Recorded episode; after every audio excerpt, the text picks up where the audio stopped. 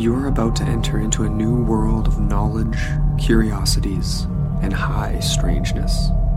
This is a podcast of Straight Up Strange Productions. This episode is brought to you by our Patreon supporters. Become a patron today at patreon.com forward slash into the portal.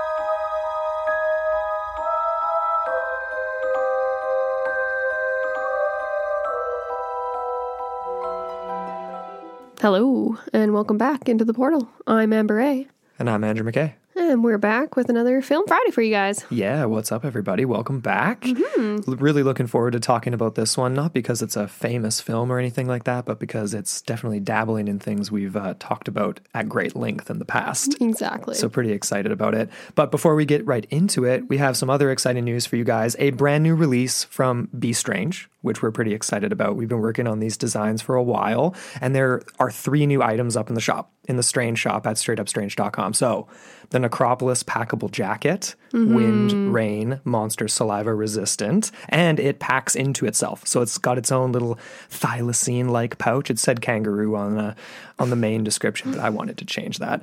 We also have our Necropolis basic tee. So it's got the classic pyramid design, super comfy, you guys, just a classic t shirt that everyone needs for spring and summer. And then, of course, Super soft. super soft. It's like, I can't remember the exact blend, but it is listed on our website. It's awesome. And then, last but not least, our coffee optional mug, which we had to put in there because we often put things in coffee mugs that are not uh, uh, caffeinated beverages. So, uh, wink, wink, not just for coffee, but it's also featuring the really cool Necropolis design. All of these are available in the Strange Shop as well as Etsy. And uh, yeah, we just want you guys to go check it out. It's really cool. Everything goes to, uh, towards supporting Straight Up Strange and the network. Exactly. So go All check of it out. indie creators out there, and as we know, a lot of people have obviously been in these strange times uh, that the world has been experiencing, and because of that, uh, we have decided. For all of you guys quarantined and self isolation, and all that stuff, um, we've extended our free shipping offer for Yeah. Be Strange. So you can just use promo code Strange Ship, all one word, at checkout, and you'll get uh, free shipping on your shipping. order. Mm-hmm. Yeah, it's pretty awesome. So yeah, go check that out and uh, hit us up and let you know, let us know what you think. And uh, if you have any sort of ideas or anything like that, we're always uh, open. To, it's a, it's an art sort of an art collective and a project. So we're Well, definitely. Uh, keen on your feedback. And one of our designs is obviously very uh, relevant for our movie discussion today. We've got our forest creature available in a few select designs, including the mini squatch. So that's for toddlers. It's so cute. We So- couldn't help ourselves. with that one. perfect perfect segue really Yeah. uh, because obviously today we are discussing big legend. It is a amazon prime film right? If i'm not mistaken. Well, we saw it on Amazon Prime. i don't think it was like as far as i remember there was no major theatrical re- release at least in canada. Maybe there was in the states Yeah, so it if, feels like one of those straight to DVDs. it kind of feels like that. Or Uh, straight to network, I guess. right. Not yeah in the world we live in today yeah not to dvd but yeah it's uh you don't see a lot of sasquatch movies that really make it to the big screen i think like there's not really many famous famous ones i think maybe like people think of like the legend of boggy creek which is more skunk Or uh, different but Harry and the Hendersons, if you want to get a little more playful with it. Sure. And there's some animated sort of stuff too that features Sasquatch, but this one's a little bit more, a, a little bit more of a sort of a, a, I guess, a cult film, you might say. Like it sort takes of a, it's a serious take on it and it's kind of a very independent low budget film i don't know exactly what they spent but it was low budget definitely. Written and directed by Justin Lee, just a few years old, came out in 2018. But the setting of it is what really intrigued us because it's a, a familiar familiar territory, right? I'm going to try my best to pronounce this. So it's a very famous national park, one of the oldest national parks in the U.S. This is the uh, the Gifford Pinchot Pinchot National Park. yeah it was actually named after the guy that uh, was part of creating the federal land reserve way back in the day in the us So pretty a pretty important landmark in, in for the national parks and just history, and of course an area that's known for some strange things. Uh, this is uh, okay. So located just southwest of Washington, uh, the national forest. It's around one million three hundred sixty-eight thousand three hundred acres Holy of moly. forested area, mountains, rivers, valleys, waterfalls, volcanoes. right. Waterfalls that we saw depicted in the film. exactly very true and uh, yeah this it's sort of three main areas that break it up including the cowlitz valley mount adams district and the mount st helens uh, national volcanic monument and that sort of district of the forest That's probably one of the most uh, recognizable like, Mount St. Helens. That's uh, yeah for the eruption and just for for its natural splendor too. Hey, and for its um, prevalence of U or not UFO, sorry, Well, Bigfoot too. sightings and UFOs too. Yeah. yeah. yeah, totally. that too but yeah we are we're definitely getting into um, some violence which was uh, a strong aspect of our sasquatch encounters series and if you guys haven't listened to that we encourage you to go check it out because there's some strange things that happened around mount st helens that they get right into in this movie Yeah. uh, that's sort of different than quote unquote sasquatch encounters elsewhere on the continent True. so let's jump into Very territorial behavior. yeah, exactly. So let's let's get into it. Let's sort of establish Yeah. the movie and then we'll break it down and critique it. The thing that I liked about this movie is that it didn't rely on any um, elaborate like characterization, like you know, like character profiles. It didn't didn't waste any time getting into it. Right. Basically, the first thing we see is like some sort of like crossover SUV thing pulling up to this very pristine woodland location, and we see two people emerging from the vehicle, which ends up being the main character Tyler and his girlfriend at the time Natalie, and they are excited because they're going on their own mountain adventure off the grid. And it's been a lengthy time apart because Tyler, as we find out, is a military guy. So he's been on leave and he comes back, and the whole premise is that this is the last time. So they're going to be together forever now Ominous. very ominous. And you see in the very first scene, right? He pulls out the little ring and he's going to propose, and it's like you know, lots of stuff uh, that Sure. they they use for like you know, it's classic tropes, right? But it, it's used effectively in my mind because it's not overacted. Uh, the characters are likable, right? Like in my mind, at Yeah, I know. I would agree with that. Mm-hmm. There's even the little bit of uh, kind of shock, like shock action right at the beginning where they, they right, like she jumps on his back from behind and he's like, Mm. Yeah. yeah, and it's like, you know, playful, like whatever. And yeah, they're just getting going. So this is just. It's so sad when you just know what's going to happen. Yeah. But I liked it because there's a few lines here early on that are notable for foreshadowing the certain events that are going to take place, um, such as when they're planning their route, they're both looking at the map, and Tyler points out there's this certain curve in the path, and then it ends. And then from there, that's when they're going off grid and hiking to this like lake location. He, yeah, he points out a little Uh, He's lake. got exactly. He's got a plan, and he's very focused. He's very capable, and obviously that comes from his military background, I think, Army and Ranger. probably just growing up in sort of like a more uh, rural setting because that's what his Mm-hmm. mom seems to, you know, when he goes back to her house eventually. But anyways, we're getting ahead of ourselves. So I love this because it says here the very first one was it's only fun if no one's been there before. Aha. Dun dun dun. Hmm, how much fun are they going to have? And then, of course, uh, this is another classic line. She's uh, basically kind of calling him out, being like, "Oh, we're going off grid, hey? Like, huh?" And he's like, "Well, of course it's safe, and we'll just figure it out when we get there." It's kind of what he says to her, and she's like, "Okay, fine, honey," because she's all Yeah. under this false sense of protection, I would imagine. Yeah, at the same, but at the same time too, it's like everyone's sort of been in. I mean, not everyone's gone camping off grid per se, but I mean, like I feel like you and I have said similar things potentially to each other. Uh, many people listening probably have uh, who, have who have gone camping. Right, you're just sort of in the woods in Washington. You don't necessarily.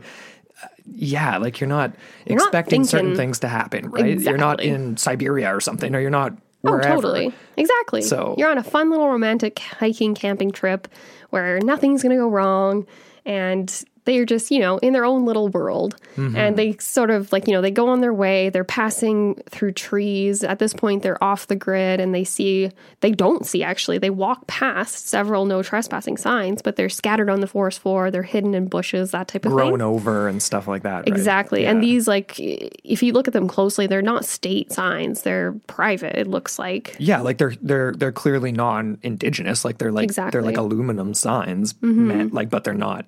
Yeah, they're not government state signs. Yeah, which is Mm-hmm. weird. Exactly. And oh, in this first sort of setting, they do see one of the Or no, no, no. He doesn't. They don't see the tree markings from the indigenous people on their trip, but they, he does No, see it when he later on. returns. Okay, Yeah, that's right. getting ahead of myself again. but they do uh, encounter some obviously very iconic Bigfoot, Sasquatch. Uh, what what's the word I'm looking for here? I mean something we're all familiar with, obviously, which is the knocking right off the bat. That's the first. That's the very first thing we get, and I guess that's what I did like about this film is like they do they do use the classic tropes. Mm-hmm. the classic things that Sasquatch and Bigfoot researchers or people looking for the creature do, you know, look for. And they're laying in the tent, and of course, it's the classic wood knocking. Mm-hmm. And Natalie makes the comment there's like someone's like someone's knocking on a door, which is the description we've seen a lot reading different accounts and things like that of people experiencing wood knocking. Yep. Something that I have always wanted to hear. I never have when we've been camping in the woods. And I was just saying to Amber before we started recording, I've always kind of wanted to. Like I think I have a few times thinking back, drinking a few beers. But I kind of you want to do it, but at the same time, you don't necessarily want the response. You don't know what you're going to get in response. What are you inviting? Yeah. You know, and that's a line too from the unnamed man he, that Tyler meets is like curiosity kind of killed the cat for him, mm-hmm. and that's why he's ventured further than he had before. It's one of those weird things. I feel that way about cryptozoology a lot. I'm so mm-hmm. interested, but also petrified at the same time. Yeah, it is in many terrifying. ways. Mm-hmm. Uh, this, so they hear the knocks, right? It's like a single knock, and then followed by obviously this very ominous, low, deep growl, which I thought was pretty, pretty convincing. A pretty good monster sound in Yeah. the distance, Sasquatch sound, and then the dingling of the bells because. Tyler, being sort of like, I guess this is his military background, being Mm-hmm. Set an army ranger for 12 years, sets up a perimeter, which, I mean, people do do that, obviously, like deer lines, trip lines, Mm-hmm. hunters, things like that. I thought it was a little paranoid when I saw that. You know what I mean? Like, it's like he he's, I guess he's taking extra precaution, but they're not hunting. And if he really thought it was safe, why would you do that? Yeah, but you just never know. I guess it didn't really help all that much. I was making that comment to you too. It's like you're going to hear a little dingle in the pitch black. And then you're just gonna get paranoid. Now you know something's there. Well, that's great, but what are you going to do? For me, I was like, as soon as that scene started to play out, and we watched this movie a couple of times, and he leaves the tent, right? As soon as he hears the bell Yeah. and makes the comment, Well, it's it's me, babe. Like, you know, like I can go out and I'll be fine, whatever. So And he he's leaves not her. wrong, He leaves her in the tent. yeah. But what I would have done is just stood if I was him, I would have stood with like stood out of the tent, like right beside the tent, or even in the tent, but just poking my head out, and then had like some sort of uh, like a spotlight that you could just shine out, so that way you could see Yeah. if it's a deer, you could see if it's something else. He like, had just like a wimpy version of that, like a like a smaller spotlight that he was kind of holding up like this and trying to. Uh, It's so dark out there. Yeah, it's like you need something that's like a legit, like a car spotlight or something. yeah, which he ends up using later on. Mm-hmm. But uh, yeah, so obviously we classic sort of horror movie, thriller movie mistake, I guess in a way. They separate, Yeah. and the weakest of the herd gets picked off, as all creatures do. Yep. and it's really classic, right? Because it's the it's the Albert Ostman. She Yeah. gets scooped up. I mean, it's not in his sleep. Like it's it's the whole tent, but it's the same idea. She, the the Sasquatch just kind of waltzes in. She hears it, but this is the this is the thing too that's so awesome and creepy. It's like this is a massive, like eight plus foot tall or bigger, you know, hundreds of pounds creature that just glides through the woods and across things that make lots of noise, sticks and grass and rocks and stuff. It doesn't make a peep. Mm-hmm. That's the cool thing about Bigfoot and Sasquatch. That was the spooky part too. And in this scenario as well, it almost seemed like you could question whether or not there was one creature or possibly even two creatures, right? Because he is almost like deked out unless Yeah, they unless it was just it, it could have been flanking or it could have just been a very elaborate, not elaborate, but a setup with the rocks as a distraction because he does Right. encounter a pile of rocks when he ventures further away from the campsite. that they stacked up silently, obviously. Exactly, that they didn't see earlier in the day too, because that Right. Mm-hmm. was the other question. It's like, well, how long have those rocks been there? Like, it was too close to the camp for them to not notice it before. Exactly. So I did really enjoy that first scene, honestly. Like it, it gets Mm-hmm. I right thought- into the action. Yeah, I thought it was good. I thought it was well done. You don't see too much, and it's not overacted again in my mind. So it's like it's a good mix of like yeah the low budget aspect with the the realities of just being in the forest kind of thing. And I definitely was feeling the vibe of like, you know, what if that was me in that situation? Like the feeling of just like you're in the darkness and your fiance has has been scooped away. The tent is gone. He's just spinning in circles, looking everywhere. He, You don't mm-hmm. know which way to run in to try to find her. Like you could, I guess, in that moment, he should have been obviously he's panicking, but you'd be looking on the ground trying to see the drag marks of the tent. Yeah, or heading in that listening for anything. But pretty pretty sketchy. So this is where we get the cut to black. That's right. Classic. And then fast forward one year later, we see Tyler. He has been uh, not incarcerated, but he's being kept at this uh, Cowlitz County psychiatric ward for about a year. Yeah. And he has this conversation with a psychiatrist who has opted to kind of she's sponsoring him to like get out essentially. Like she's like, You're Yeah. ready, you know, you've worked through all this hysteria, delusions, nightmares, and survivor's guilt. Those are like the four main things she lists. Right. So obviously she's not not taking anything he said seriously as far as it being something other than a bear. And he is smart, right? He's not stupid. He's been there for 12 months, so I guess he's learned a lot, but he basically just tells her he's convinced it was a bear attack and goes on his merry way. And he says it in the most unconvincing way. He's like twiddling with his hands and he's like clearly Exactly. lying through his teeth. He is. And then he does make the other comment as he's on his way out the door saying, survivor's guilt. You're implying there was a death. They never found Natalie's body. Right. So for him, that's a huge question mark. That's an unanswered thing. And he, as we learn, is one of those guys that doesn't give up until he has the answer. Yeah. So that's his huge, like, you know, his character driver, um, so to speak, and explains, you know, like the further, further plot events of the movie. So once Tyler goes home with his mom, I loved this part because she is a very sympathetic character and she renews his need for answers, right? She's like, she totally believes him, which is great in my mind. It, it, it lends to a more satisfying character, in my opinion, right? He's not fighting against his kin.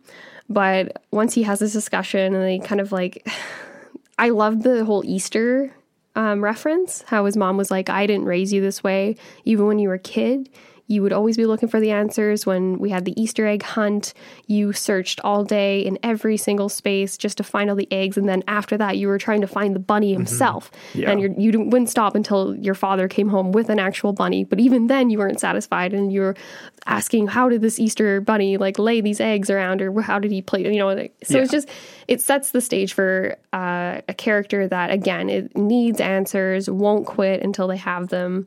He gets pointed to a bag of items that his mom said the police dropped off. And then from here, we see a suspicious digital camera photo. And it's, Yeah. it's in the reel of all them. And he wasn't the one taking the pictures, it was his fiance Yeah. at the time, Natalie. And- and it's like- it's it's- like this large dark figure that's just in the Strange. background and it's so freaky and you know it's funny we were looking up sasquatch footage and i actually have in the show notes for this episode i will put a link to the video it's shot by the washington sasquatch um, like research team and it shows something very similar to what we see in that still so anyways if Very you guys cool. are curious you can check that out i'll have that in the links there but Awesome. yeah It's strange too, though, because it's like I feel like that happens a lot with photography and then and video too, where it's like nobody notices until later, obviously, right? Mm-hmm. So it's like she's just snapping multiple pictures, and then there happens to be one on the reel that is Yeah. featuring something, which is very classic, right? That's what happens with a lot of big, Bigfoot or Yeah. Sasquatch teams going out in the woods. It's when they review the footage after that they see these things. It and reminds it's me like, of Dyatlov Pass. And they Very find much, the, the yeah. Oh, photo later on going true, through the yeah. reel, right? yeah, that's a good one. Yeah. Yeah. So he, of course, he has this. This is the this is the catalyst for him going back because he knows that there's more out there. And like you Mm-hmm. said, yeah, his mom is encouraging him rather than being like, "Oh, you should just move on." Or Just forget about it, honey. The screams will go away eventually. yeah, everyone wants him to look for monsters. I guess that's the nice thing about this. It's like being on the either. It's always moving forward. No one's putting up any roadblocks for him. Mm-hmm. There's no cops out. You know, he doesn't have to go through like a roadblock, and people are, "What are you heading back out here for?" And like nobody's asking questions, which I guess is kind of good. So he heads back out into the Giffy, the Mm-hmm. Giffy Pincher Park. I had to give it that nickname. Sorry, guys. Ah, we're shortening things here. So he gets out. He he arrives once again, packing gats this time. Has much more supplies and he's ready to go because he obviously knows that he's going to be dealing with something a little bit more uh, violent, obviously. But this is where we see this weird sign. It's the how do you pronounce it? Like Xylon I would say Xylon. uh, yeah. Incorporated, no trespassing sign, which we mentioned Mm-hmm. before. Like clearly a non-state sign It's private. private yeah. property, but it's not really. It's it's It's in the middle of nowhere. It reminds me, I guess, a little bit of almost like a troll, like the Troll Hunter film, where there's sort of this weird Mm-hmm. organization that has some say and is out there controlling territory. I'm air quoting here, Yeah. but Not very effectively. and he's already being stalked by the big man, which is of course the name given by the the, The no name hunter, hunter, yeah. Mm-hmm. that he meets uh, after his car gets absolutely annihilated. But before that, there's a just little things that start happening, like his backpack gets stolen. Uh, when he's cleaning his rifle down by the Like- river, Uh, he was getting some water by the river and he brings his rifle, thank God. But he leaves his backpack literally like 12 feet away from him. Like it's a few meters. It's not even that far. And Right. you just see the black shadow and then also it's just gone. Just silent too, which is freaky, Yeah. freaky, man. it's it's actually it's funny you say that. Like, good thing he had his rifle because obviously it would have been taken away or broken. Yeah, exactly. But then it also makes me think it's like, would Sasquatch f- figure out how to use it? Oh, then true. it'd be extra extra dangerous. We've never probably heard anything like that before. He'd probably just break it. they throw rocks and stuff, but probably snap it in half like a twig. monkey see, monkey do. Though I mean, do you think they'd be able to learn? True, yeah. Well, they don't like fire, so that's another one that kind of delineates their um, humanity, I guess you could say to a certain degree. Right. I also liked how we saw that really big footprint. And okay, so this was on the path, Right, but it yes. wasn't going with the path, it was going across the path. Hmm. so he's like kind of like zigzagging around him. It's like how fast can this thing move? And like what is like you know what I mean? Like how does Well, he stop? and he's always watching, and we get that Yeah. comment too, right? Like, well, you're in luck. He's probably watching us right now. exactly yeah. So this is the guy that he meets. So he goes back to his vehicle after his backpack's stolen, and it's just just he gets attacked. Mm-hmm. He's like the classic, like shaking of the hood. The car's getting rocked. I loved how they did a tree trunk yeah. through the back window. Yeah. that was awesome. Huge. And then it's kind of almost comedic how the next guy shows up. Like, Like- 30 seconds later. Yeah. Car trouble, chief.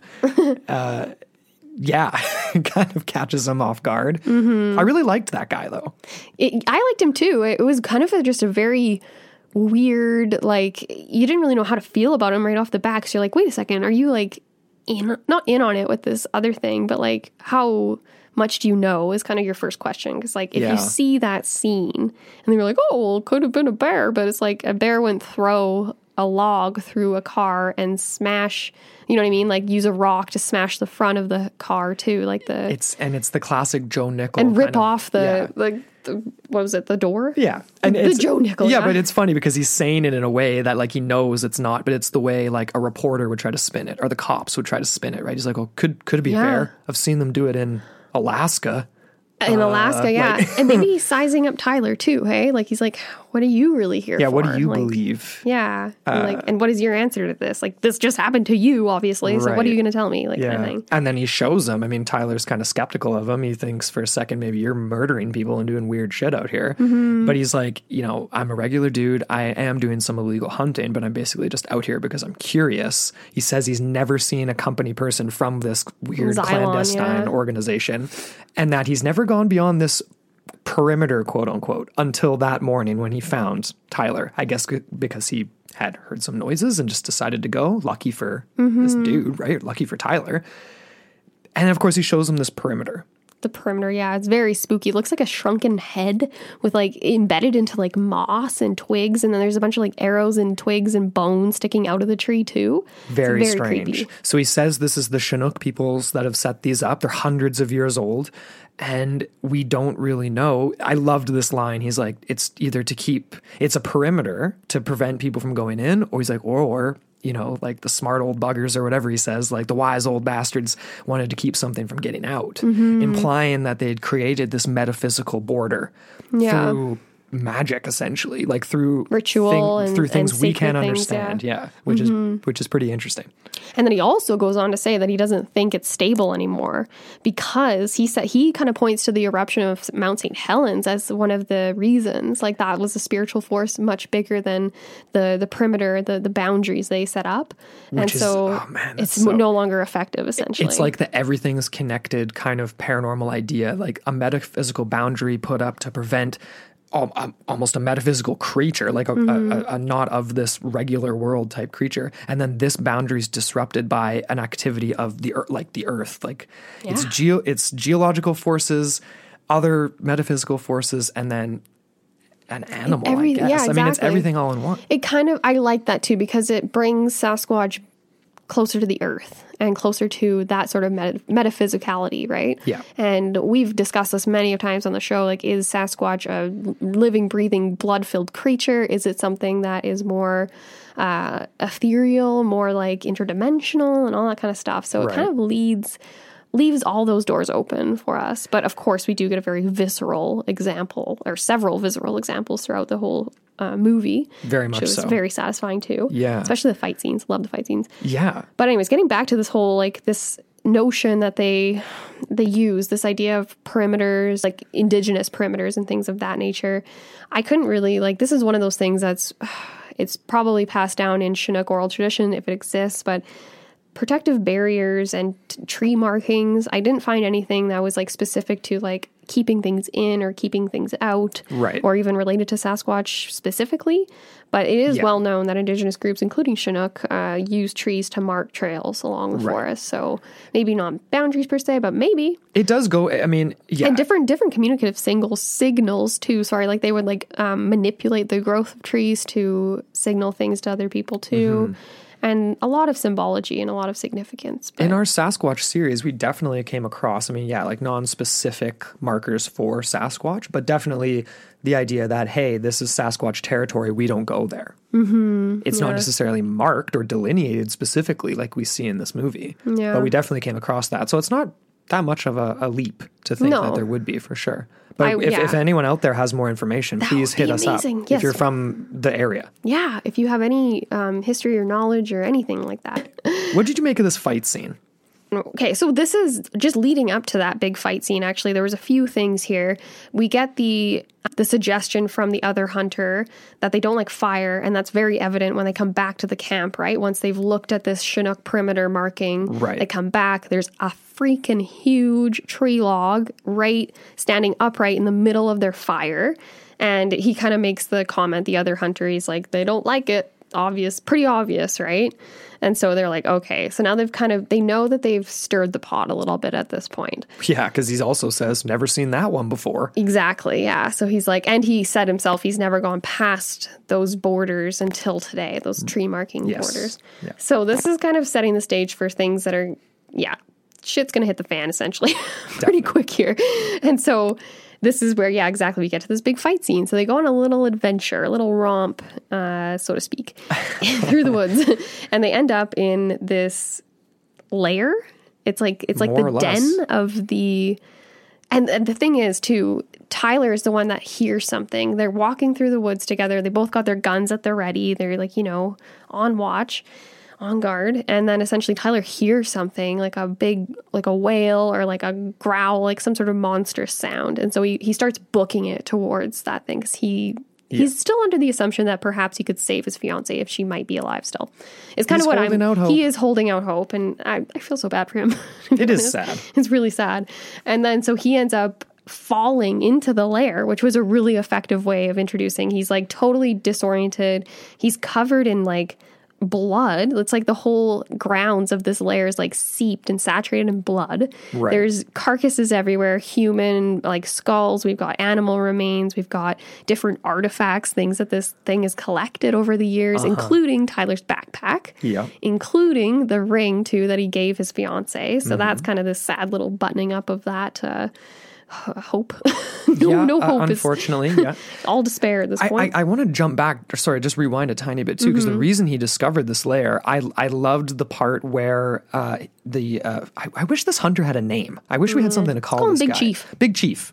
He gets smashed in the leg, right? And I just the yeah. classic rock throw of the, the main defense mechanism of the Bigfoot, the Sasquatch. it's a boulder. It's not a rock. Yeah, it's a boulder and obviously crunches his leg in half. And uh, he essentially makes the decision later on that day that, like, you're not going to make it out of here with me, dragging my ass out of here. He basically commits suicide, takes his hat off, leaves it on the rock, heads out towards where he knows he's going to run into this thing. And we end up with a carnivorous Sasquatch We who's do. Mm-hmm. literally devouring his insides, like he, right in his torso, as Tyler stumbles into this den. That's Yeah. definitely more monstrous than we are used to. Like the violent Sasquatch encounters we talked about, they were like attacks and throwing Mm-hmm. stuff and like maybe scratches and and and things like that. Property not damage. necessarily eating. No, yeah, that's a very.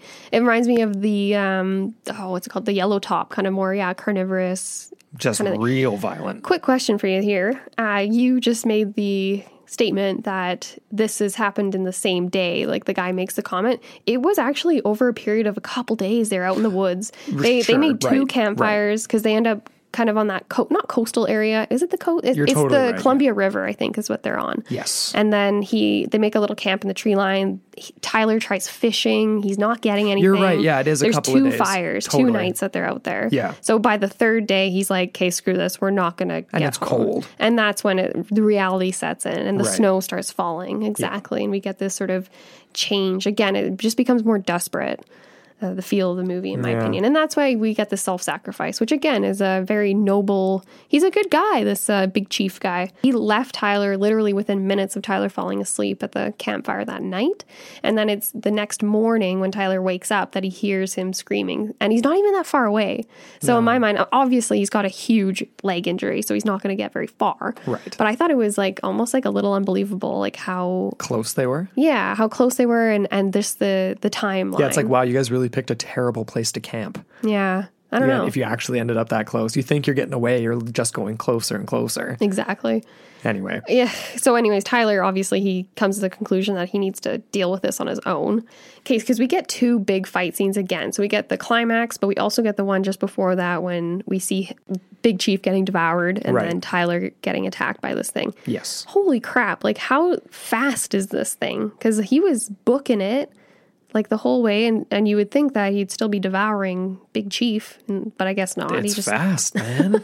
he just abandons that effort and just goes after Tyler instead. it's like he's doing it just for the sake of doing it, though. Too. It's like we don't really know if he's eating them or if he's just like being super violent. butchering them. Yeah, Yeah. exactly. It makes you almost question too, because we said off the top this idea that there, there appear to be multiples, like more than one. Perhaps And we never see more than one. We don't. We don't see more than one. It's just this main main thing, and then it's implied that it's just one in the title, like big legend. I guess, True, kind yeah. of like it's this one big, really mean thing that destroys humans and is a man stealer. Mm-hmm. But it almost. I- can't remember if we even talked about this in our Sasquatch series, but the idea of just different personalities essentially amongst amongst Sasquatch, very much like hmm. humans. Oh, Like if you run into a homicidal maniac of a Sasquatch, it's going to be a different scenario than Albert Ostman, who gets out unscathed. Oh yeah, don't totally. Or even your perceived interaction or, or the perception of you from their side, like whether or not, say, this Sasquatch, you're like literally in its den, so it's going to be pissed off, just like Right. someone would be like, uh, someone's trespassing on my property. Yeah. Versus you're just out at the store doing some foraging in the in a field somewhere that's not yours, and then you just happen to see someone like you're like, oh, okay, I'm just going to go this way and you go that way, kind of Right. thing. Who knows? Yeah, Yeah. very different. Let's get to the climax here before we get into our discussion. Sure. I like this. We get another symbol of this big fire. So this is like Tyler's regenesis, in my opinion. We get the full moon symbol as well. Yeah. It's like this turning over, right? And, and like a new beginning almost, where he's like, Yeah. screw this, I'm ending this now, kind Right. of thing.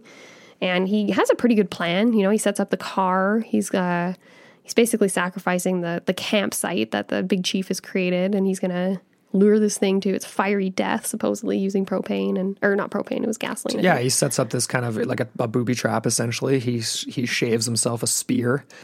He's he's just kind of hiding behind a tree, and it's Yeah. it's using all of his military skills. yeah. I mean, in, I guess in that sense, it was kind of un all unbelievable. It's so funny, like we're talking about Sasquatch, but this idea that like you could you could stay hidden, like you could just crouch down behind a tree and like be able to ambush something that's like its greatest skill is being extremely quiet and watching you at all times in the woods. Like it would have been watching this setup the entire time. It, yeah, exactly. And it did kind of sneak up on him. Hey, like he had that sheet kind of, and then he ends up attacking him through the sheet because he gets just like the hint out of the corner of his eye that it's like behind him.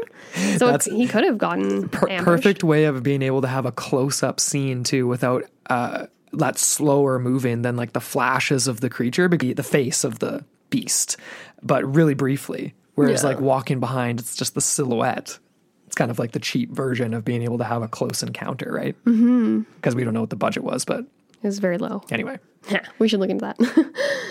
So we have some discussion and some uh, stuff we're going to come back to, like Ape Canyon and uh, some theories and sort of things like that to tie into the movie as we critique it. But before we do, we have a little short break for our sponsor, BetterHelp.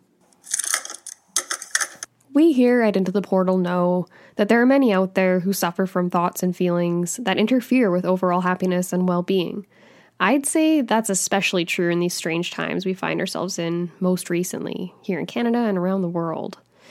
BetterHelp is there for you with licensed professional counselors who are available remotely in a safe and private online environment. Yeah, totally. It's amazing how modern technology can enable us to get the help we need on our own time and through your own preferred methods of contact, including secure video or phone sessions, plus online chat and text messaging with your therapist, too. What's really great is how BetterHelp is available worldwide. Anything you share with your specially matched therapist is completely confidential, and you can change counselors at any time for no additional fee. BetterHelp has licensed professionals who are specialized in everything from depression, anxiety, family conflicts, and many other areas that may not be locally available to you.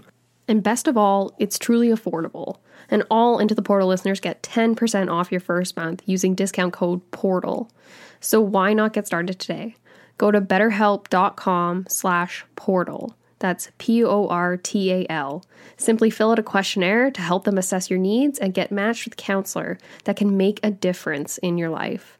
That's betterhelp.com slash portal using discount code PORTAL. P O R T A L.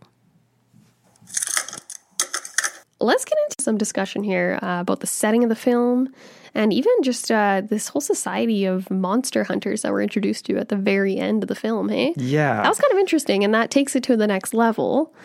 In my opinion, it's not Definitely. just a big Bigfoot film. It's going to be something much more than that. And they kind of imply the two main characters, like the the guy in the wheelchair, and then Tyler will be back in the Monster Chronicles. yeah, which I'm I'm looking forward to. Still in development. Still in development. It wasn't. Yeah, I'm, it hopefully will be out sometime soon. Might be pushed back because of all this madness that's going on right now. Mm-hmm. hope not. but it's just kind of funny this idea that like Sasquatch and Bigfoot classically are lumped in with uh, monsters everywhere, right? You Mm-hmm. think of like the big three. It's like Nessie, Sasquatch, and you know I don't know Mothman.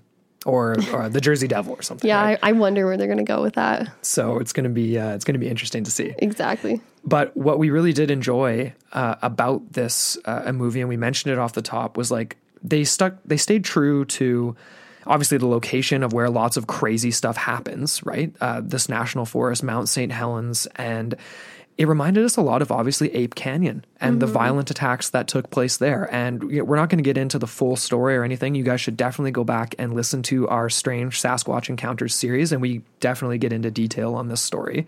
But essentially, it was five prospectors, right? It was Marion Smith, his son Roy Smith, Fred Beck was the main guy in this. Uh, you know, uh, Gabe Lefever, Right. John Peterson. 1924, essentially, they provoked and were attacked by a group of Sasquatch, is the long and short of the story. Massive boulders being thrown against the side of their cabin. And it's just kind of reminiscent of this tale because it's mm. like clearly this area is very, very territorial Sasquatch, Yes. where they get mad, Violent. Mm-hmm. right? That's interesting. Yeah. The whole idea of the rock throwing. Yeah, that's a very, that parallels a lot of this film. Right. And they did mm-hmm. stay true to the indigenous aspect too without actually really including them at all. Obviously, there's just the mm. references with the Yeah. tree markings and stuff. And I think it would have given the film way more depth if they had an actual. You know, mm-hmm. like if they had a discussion with an indigenous member and were trying to figure out, like doing some detective work and being Yeah. like, what's with this boundary? Was the boundary broken when the volcano erupted? Something along those lines to make it seem more real. You know what I mean? Get that alternative perspective. Yeah. And we do know that in this area of Ape Canyon, Washington, Mount St. Helens, this kind of stuff, the various different groups of indigenous peoples that live in this area and speak different sort of variations of languages there we're used to encountering a legendary race of seven to eight foot tall hairy hominids. And we talked about this in our series, right? That supposedly have essentially supernatural powers or special strength and abilities, like being able to throw boulders that humans shouldn't be able to throw, right?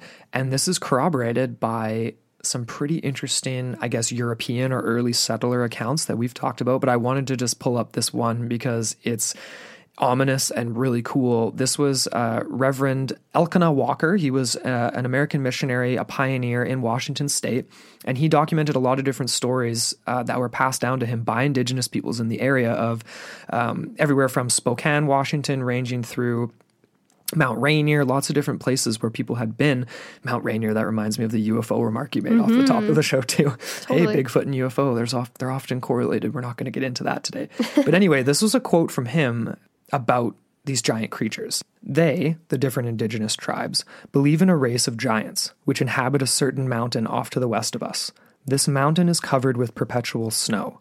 They, the creatures, inhabit these snowy peaks. They hunt and do all their work at night. They are men stealers.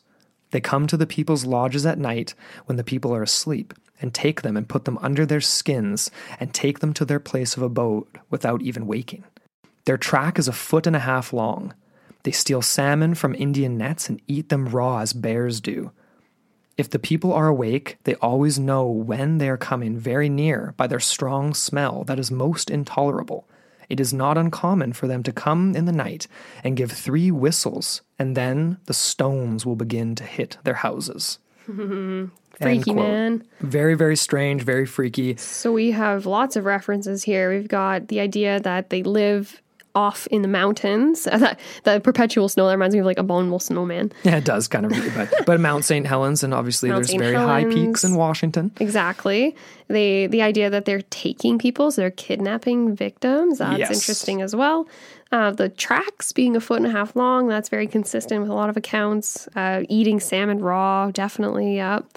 And the smell, that's another really common trope. And the stones Yeah. hitting houses, hey, so that's another, yeah. the Ape Canyon and the guy getting his leg broken in uh, Big Legend. Mm-hmm. So clearly, uh, yeah, it's not quite the same as like the BC coast. There doesn't seem to be violent encounters like this on in BC. As you move a little bit further south into Washington, there's stories about this that have definitely inspired this movie. Maybe people are a little bit brasher down there and they're like going into these areas where they shouldn't versus heeding the warnings. Maybe us Canadians are a little more timid. I guess so, potentially. That's interesting though because uh, this area obviously very ubiquitous with U- or UFO. I keep wanting to say UFO sightings. Holy crap! Hey, you're draw- you're drawing sightings. black lines here. They're correlated. Has man. anyone watched the Skinwalker Ranch thing? They're they're connected. we, we, anyway, um, but over the years, there have been many reported sightings of Sasquatch or Bigfoot, etc. And to the extent that the county uh, has actually passed a law protecting Sasquatch from being shot. Nice. And if you do end up shooting these things, you have a penalty of thousand dollars worth of fines and one year jail time. Mm-hmm. I will say here, this law was they made it sound funner by using Sasquatch as like you know the main, but it was actually more so to protect elk that were actually being Yeah. shot um, by people that thought they were shooting Bigfoot. So kind of kind of sad, kind of sad. Yeah, but anyways, yeah. sad. Uh, there was another. It was so funny. It was a April Fool's joke article from uh, the U.S. government that was acknowledging the existence of Bigfoot. I'll put that in the show notes as well because that's a really fun one. Definitely. I also found, oh yeah, just before I move on, there was this guy. So pretty funny. I was like, at first, I literally thought this was a real article, and I was like, this can't be real because it was, they were referring to this guy Thaddeus Gutenberg, who was supposedly a researcher with the U.S. Forest Service Mythical Wildlife Division, which was after our discussion of Troll Hunter. I was like, oh, oh my man. god, is this something that actually uh, exists? But I no, wish. definitely a joke. Uh, there was this other one I found. It was a WordPress blog called Today in Bigfoot History and comes across as very spoofy, very uh, satirical. But I liked this too because they had one that was a sighting, supposedly from 1996 at the Gifford Pinchot National Forest, Washington. All right. And this was a, a Bigfoot seen foraging with a large stick. A woman by the name of Tony Boney Tony Boney. was hiking around uh, Gifford when she came across a startling sight. Uh, the story goes on to say, just on the other side of a small creek, she saw a bulky animal man form hunched over a pile of wet leaves. Tony crept closer. She thought it may have been a hunter who lost contact lenses, but as she got closer, she was overwhelmed by a powerful stench. As her nose filled with the pungent odor, she realized she was almost face to face with a genuine Bigfoot. And then she also witnessed the creature using a large stick to forage around this wet pile of leaves. It seemed to be picking at slugs and other gross insects and putting them in a small pile. And then the story ends by saying, totally disgusted, Tony crept away. I'm like, I'm pretty sure, pretty sure Bigfoot would have uh, heard you. But anyways, Yeah. I just like that. Tony Boney, Tony Boney. 1996. Yeah, that's pretty hilarious. If. Tony Boney actually exists, I'm sorry if I'm just like making a spoof out of your name. yeah, sorry to Tony or any Tony Bonies out there. I do this. Tony pepperonis. Yeah, those too. That brings up a, a sort of an interesting thought. It reminds me of um, what we talked about with. Um, oh, what was this? I I can't remember which episode. The idea of different monsters smelling bad because of what they eat, obviously. Like people think they might have encountered a monster when it actually was something more of this earth, like a bear or something, but their breath is terrible because they're eating fish and eating, you know, they're omnivores or, or- whatever it might be, right?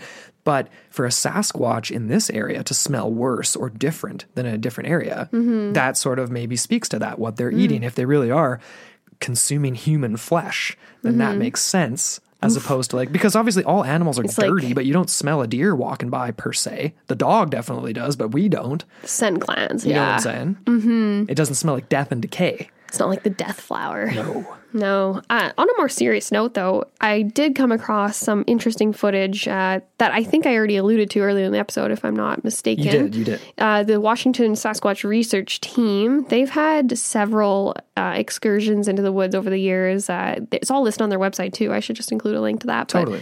They had this video that was really freaky. So this was from a GoPro that was mounted on the back of someone's head. So as they're walking through the woods, you get the back shot of what's behind them. And they had several weird okay, so some of it was audio, so you hear I think I wasn't actually quite clear on this, but I think they were doing the wood knocking and then you hear a scream after the third knock. It's like this wailing scream far off in the distance. Interesting. It's very uh, faint though, so you have to have your like volume up full blast. Right. And then as well, you also see footage of like what is described as a peeker, something that like it like quickly pops his head up and pops it back down. And then uh, as well a silhouette of a supposed Bigfoot or Sasquatch that emerges from behind a tree in the forest distance, which was really freaky. And that's what I was talking about right off the bat when Right. I was like, that looks like that photo, the still from the movie Big Legend. Totally. Uh, but anyways, yeah, that was a really interesting little thing, and they have a lot to say. If you go on their website, I'll we'll have the link there so you guys can check it out. Yeah, you should definitely check it out. Their efforts are genuine. Anyways, let's get into maybe a couple. We've already kind of discussed a lot of these hey, Totally. aspects of Bigfoot as portrayed Yeah. in the film, what we thought of them. I guess like we, yeah, like we're, we're coming down to the end here, you guys. And overall, mm-hmm. I mean, we're gonna make a, I guess, a recommendation and have final thoughts on what we what we thought of this movie, Big Legend. But yeah, we've we've mentioned a few of these things, but we have this list because they did a decent job of like mentioning or at least touching on some of these classic tropes. The wood knocking right off the top, that's the perfect one to kick off the movie Yeah. rather than throwing rocks or anything like that. It's the most uh, uh what's the word I'm looking for? Like the least aggressive, the most the most common, the most standard Bigfoot relation, right? Then the piles of rocks, which reminded just me of like Inukshuks that we see all over the place here because people make them every time they go for a hike around here. Aggressive territorial behavior, very specific just to this region, it seems like, as a uh, and the Yeah. East Coast and Yellow Top, like you mentioned, but not necessarily ubiquitous with Sasquatch, which is kind of interesting. The nest or the den was weird. that was interesting. Yeah, we've kind of like it wasn't really. It was just like this sunken area that was just saturated. Like and it had some tree stumps like kind of around it, and it was a bit on higher ground. So I guess that made sense that way. But it didn't have any other like shelter or any like twigs or sticks. Like some people, you know, we've seen this in the past when we were researching for our Sasquatch series. The idea that they might build these like twig like nests and things like that, these Yeah. structures. We didn't Yeah. see any of that. No, but uh, I mean, it's yeah, that's ubiquitous across like the Ohio grassman. People would find Oh, yeah. those, right? Like yeah, like domes of like little nests and things. I almost thought that that's what Tyler was burning in that one scene. Like he had found that, but then it's clearly like no, that's just a big pile of Oh, wood to make a fire. Just not quite, bonfire. not quite big enough. Mm-hmm. Classic footprint, obviously. The most footprint, yeah. iconic of anything, and uh, this is in the area again of uh, another famous thing we mentioned in the series, the Skookum cast, Mm-hmm. and the whole idea of Skookum, which is a Chinook word, if I'm not mistaken. I have to double check on that again, but uh, for you know swift water, swift moving, and was applied to the Sasquatch because of how it moves, right? Which we get Mm-hmm. Yeah. in this movie as well. The markings on the trees were really cool, but we, like we said, we couldn't find anything to really, really dig into that. So Mm-hmm. if you guys know anything, please hit us up. Yeah. And then ultimately, not liking fire. Yeah. So if you stay near a campfire when you're hear, hearing strange howling or wood knocking and you don't want things to come closer, I guess that's the trick. Yeah, light a big fire or light a perimeter of fires around you, and then you're safe. Just as long as it's fire not forest fire season, I guess. Make sure it's contained. What's worse? I don't know. Eh. Ultimately, I mean, what are your final thoughts on this movie? And yeah, I would have to say I was very pleasantly surprised by this movie. We have especially since we've been laid off, like we've been like scrolling through the endless lists of movies on Prime, on Netflix, and all this Yeah. all these things and a lot of the times you're immediately disappointed by these films and especially when it is these low budget independent type films that are depicting very uh, quintessential characters such as bigfoot right yeah, um, for me, I was just like, this was an effective film. I liked the characters, I liked the setup. Obviously, for us too, like this was kind of the storyline of the couple is is very relevant, and the idea of being engaged and all that stuff. Like Yeah. you're just starting your lives, and then all Yeah. this happens. So Yeah. that was effective, and then. All the other characters were effective too. Like the guy at the very end in the wheelchair that's connected to the Xylon Incorporated, perhaps, or Right. um, even like uh, the the nurse at the end, and even his psychiatrist. Like everyone did a good job. yeah. Like it's clearly not And his mom. and his mom.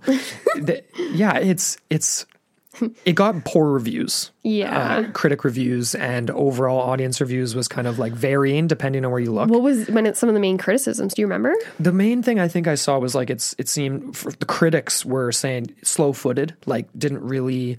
But it was a simple movie. Like here's the thing: when you're dealing with a Bigfoot as your a Bigfoot movie, a Bigfoot thriller, one, it's hard to make it serious because you're dealing with Yeah. Bigfoot, right? And two, it's hard to incorporate a ton of depth without making it a two and a half hour long movie. Or just Because- making it something that it's not about, right? Like Yeah, making it about the humans versus the like like the classic Walking Dead. Thing. Exactly. Like, you know. So for that, it did a really great job because like we love, you guys know I love this. It gets right into the action and I was pretty satisfied with the actual creature. and it tees it up for this the Monster Chronicles, which I was not expecting at all. I was like, what? Totally. No way! I'm stoked on that. So this is like this is not a you know, this is not an in-depth, you know, really deep brooding historical look and then like layered underneath like a a, a, a mm-hmm. thriller. It's just a thriller. Yeah. But it if you're familiar with Sasquatch, if you listen to our show and you've already got the kind of basis of the legend and you're not just watching it as a pure monster movie, you can kind of layer that in for yourself. Yeah. You know what I mean? Oh, you- totally. And I think that's why it got poor reviews from critics. They're looking at Mm. it being like, ah, this is just sort of a, a, what- a monster movie. Mm-hmm. But if you're interested in Bigfoot, it's much more fun than that. it is, yeah. So I I would definitely recommend it because it's just pure. It's just pure.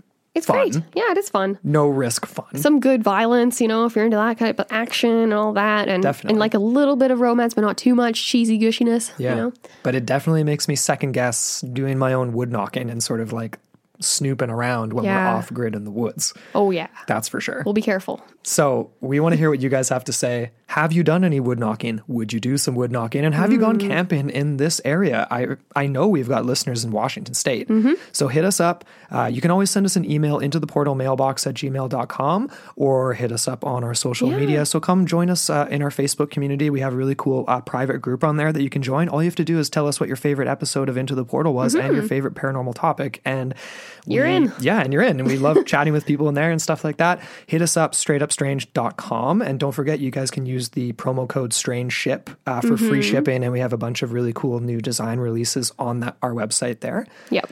Couple new things coming down too. We got the blog that's going to be coming back soon for Straight Hopefully, Up yeah, Strange. Strange Times is is in the making again. All that fun stuff. 2.0, But as always, thank you so much for listening to Into the Portal. your gateway to the bizarre.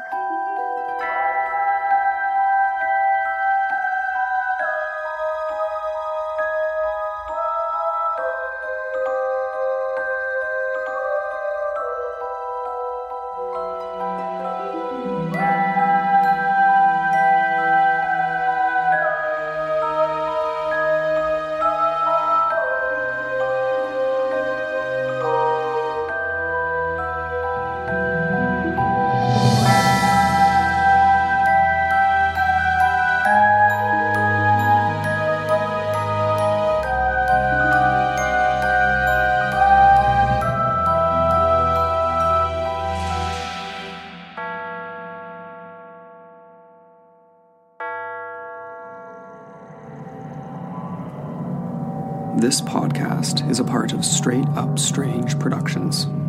Discover more shows like this one at straightupstrange.com.